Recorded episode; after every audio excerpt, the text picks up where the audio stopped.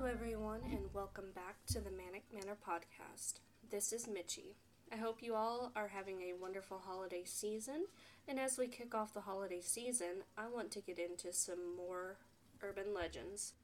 Now, unlike the previous two legend episodes that I did that were in the Appalachian region, we're going to go over into South Korea and talk about some of their scary stories and legends that they have. Some of them may sound similar to other Asian legends, but we're going to go ahead and dive in. The first one that we're going to talk about is called the elevator game. The elevator game is a supernatural slash urban legend game that was popularized in shows such as Goedam on Netflix.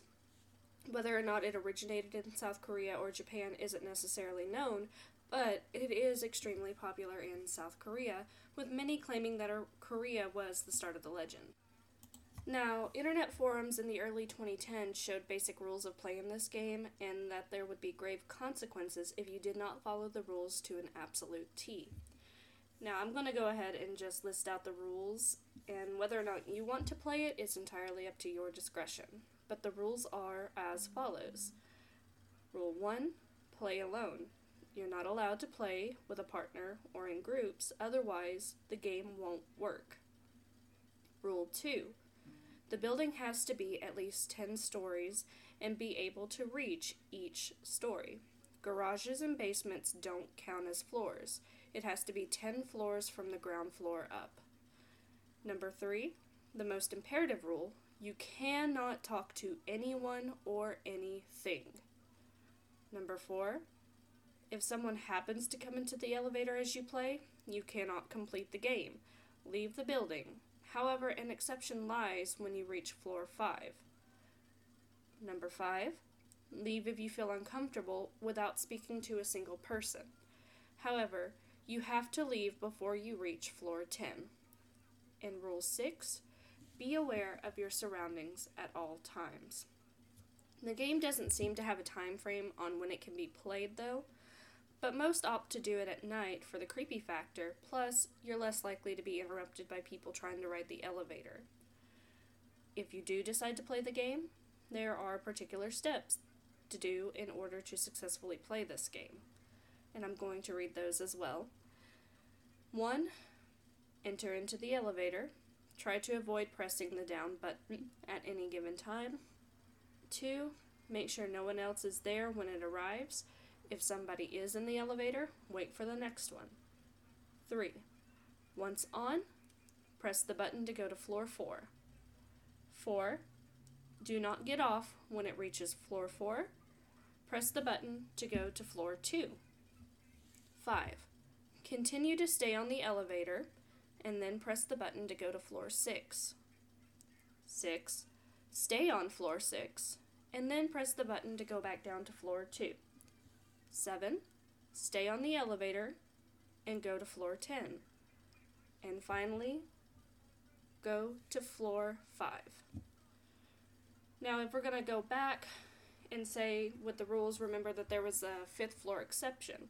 That is, when you reach the fifth floor, there is a woman that is supposed to be standing there, and she may or may not get on the elevator. But it's crucial that if she does get on this elevator, you cannot talk to her. Do not speak to her, do not look to her, avoid any kind of odd like eye contact, do not make any sound. If you ignore the warnings and you speak to her, she may just want to keep you forever or possibly harm you.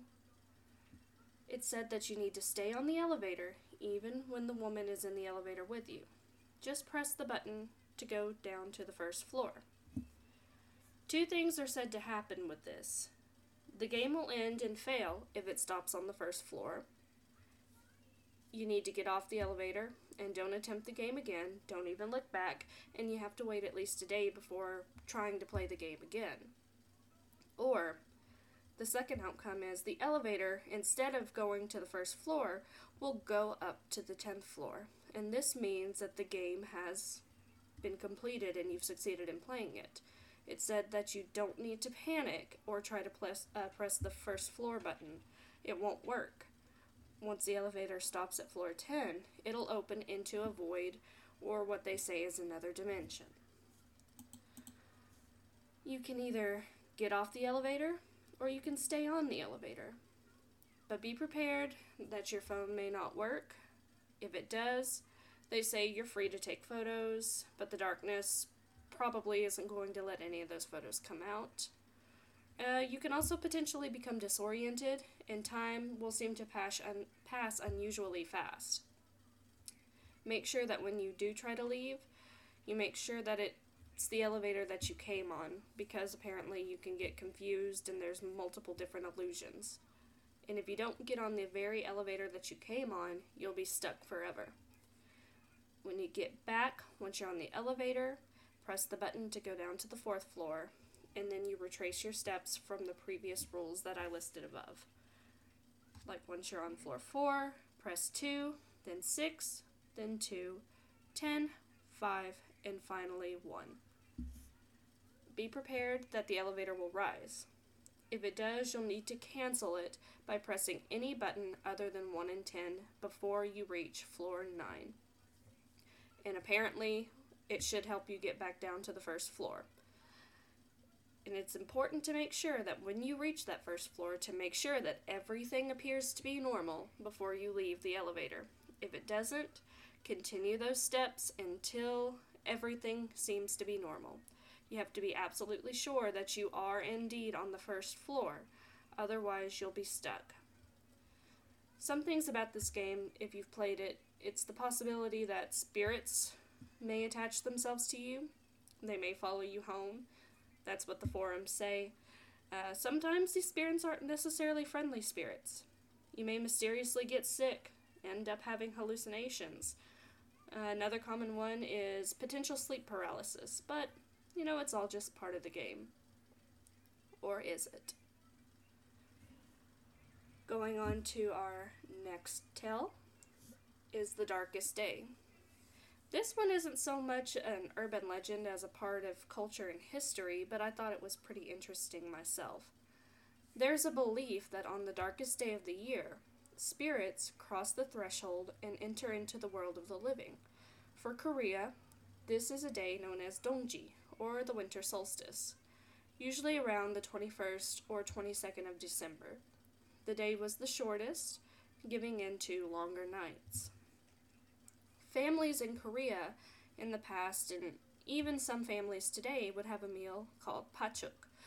Uh, this is a Korean dish consisting of red bean porridge, and the dish contained these red beans and flour or rice flour dumplings, and it was believed that the red in the dish would dismay evil spirits as the spirits hated the color red.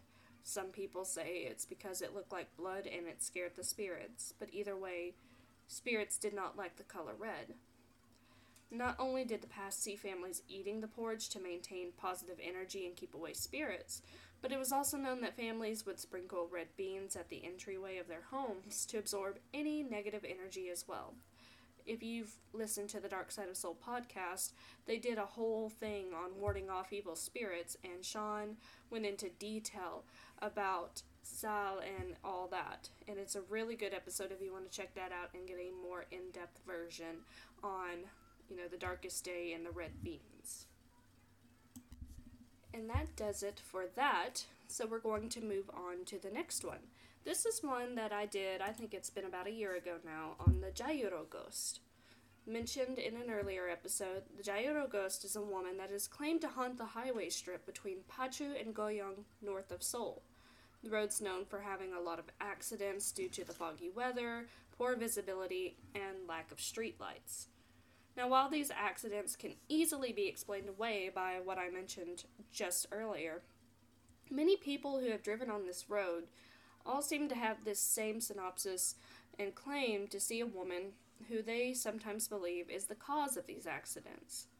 The woman is stated to appear to be in a white gown with long black hair and wearing sunglasses, or so they think. People will drive by and become curious as this is a very, you know, destitute road. There's not a lot going on there, so it's not really common for anybody, let alone a woman, to be walking that road at night. So as she's walking, some people say she's either trying to hitchhike or she's simply walking down the road. So when people drive by, they'll slow down, try to get a look at this woman, or they'll gla- uh, like glance at her in their mirror. And once they actually get a look at this woman to either help her or just out of pure curiosity, they realize that she's not actually wearing glasses, but that her eyes are missing and there's nothing but gaping black holes. Naturally, not many people have stuck around to figure out this story, why she was there, or why the hell her eyes were missing. Now, the woman's appearance on the road has been known since the early 2000s. Her identity never has really been confirmed, but there are many theories. There was a special that aired in 2007 with a claimed medium channeling what happened or what they said happened. The medium claimed that this was the spirit of a woman who had died on the road, and she said that the cause of this woman's death was that she was strangled in 2002, not far from the area where most people claim to have seen her.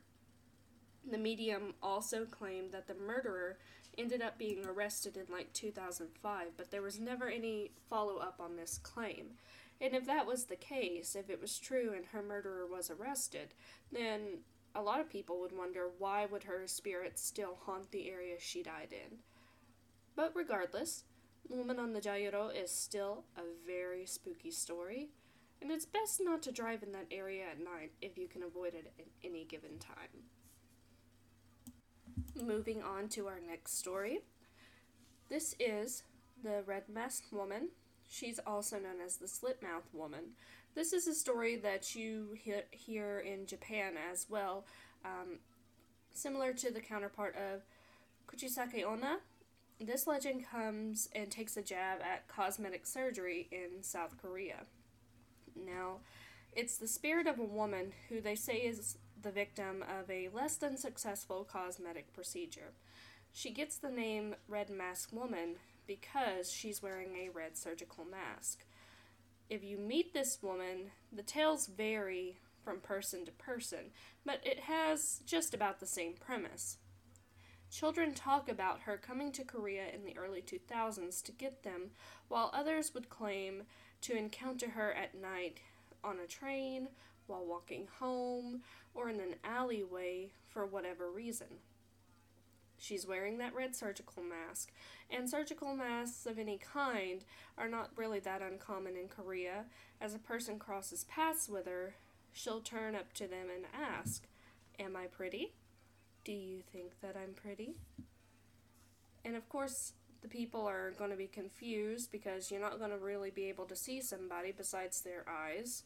But if you tell her yes, she'll remove the mask, and when she removes her mask, it'll reveal a large gash across her face. It'll stretch from ear to ear, and she'll ask again, Am I still pretty? while holding onto a scalpel. Regardless of what you say, she'll either give you the same slash on your face or end your life. There is a possibility to escape her if you encounter her, and the answer is to say, eh, she looks about average. It'll buy you enough time to run from her because she's confused. Don't look back and keep your head down. There are many versions regarding the outcome of meeting this woman. If you do get cut, it seems like your blood type has a major factor in how bad of a cut you would receive. If you had type A blood, it was a small cut. Type B, a little bit more towards a cut that would require some stitches. AB types would be a cut that resembled a long smile. And type O was the less fortunate because they would get a gash from ear to ear just like her. So, if you happen to come across a woman with crazed eyes wearing a red surgical mask, try to avoid her. On to our next story a story regarding school bathrooms. We wouldn't have a good ghost story or an urban legend without the mentioning of ghosts in schools, and Korea is no exception. Korea is known for its hardcore educational system with tons of pressure on kids to study well for their entrance exams. It wasn't uncommon in the past for some schools to be open late into the night because of this so they could study or there were after school activities. The better the grades, they said, the more opportunities. so to speak. Now, this was another tale that was in the Goedam Netflix series as well, the very first episode. The legend speaks of two students, this one, usually two girls, who fought to be the number one student of the school with top grades. However, one girl always ended up as the second best, and it created a deep rooted jealousy. She was so full of resentment and was pressured consistently by her family to be better that in the end, the runner up girl decided to ask her rival to meet her on a rooftop of their school. And when she met up with her, she shoved this girl from the roof down to her death. The school ended up covering up this student's death as a suicide, and the case was closed. And now, since the top student is dead, the runner up becomes the best student. Vengeful spirits are a very popular thing, and this one has no exception. The now deceased student became known as a Kong Kong ghost, and she got that name from the sound that her head made when she hit the ground, as she fell head first. Her ghost jumps headfirst on the floor and haunts the school that she died in.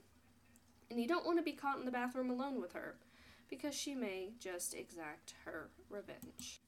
Why the bathroom? Nobody really knows. But if you've ever seen bathrooms, especially if you've watched any kind of K drama or anything like that, they're not necessarily the brightest looking things and they make for a definitely creepy ambiance. So, best to avoid haunted school bathrooms at any given time.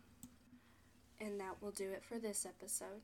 I hope you all enjoyed, and if you have any other stories that you would like for me to cover, please feel free to let me know.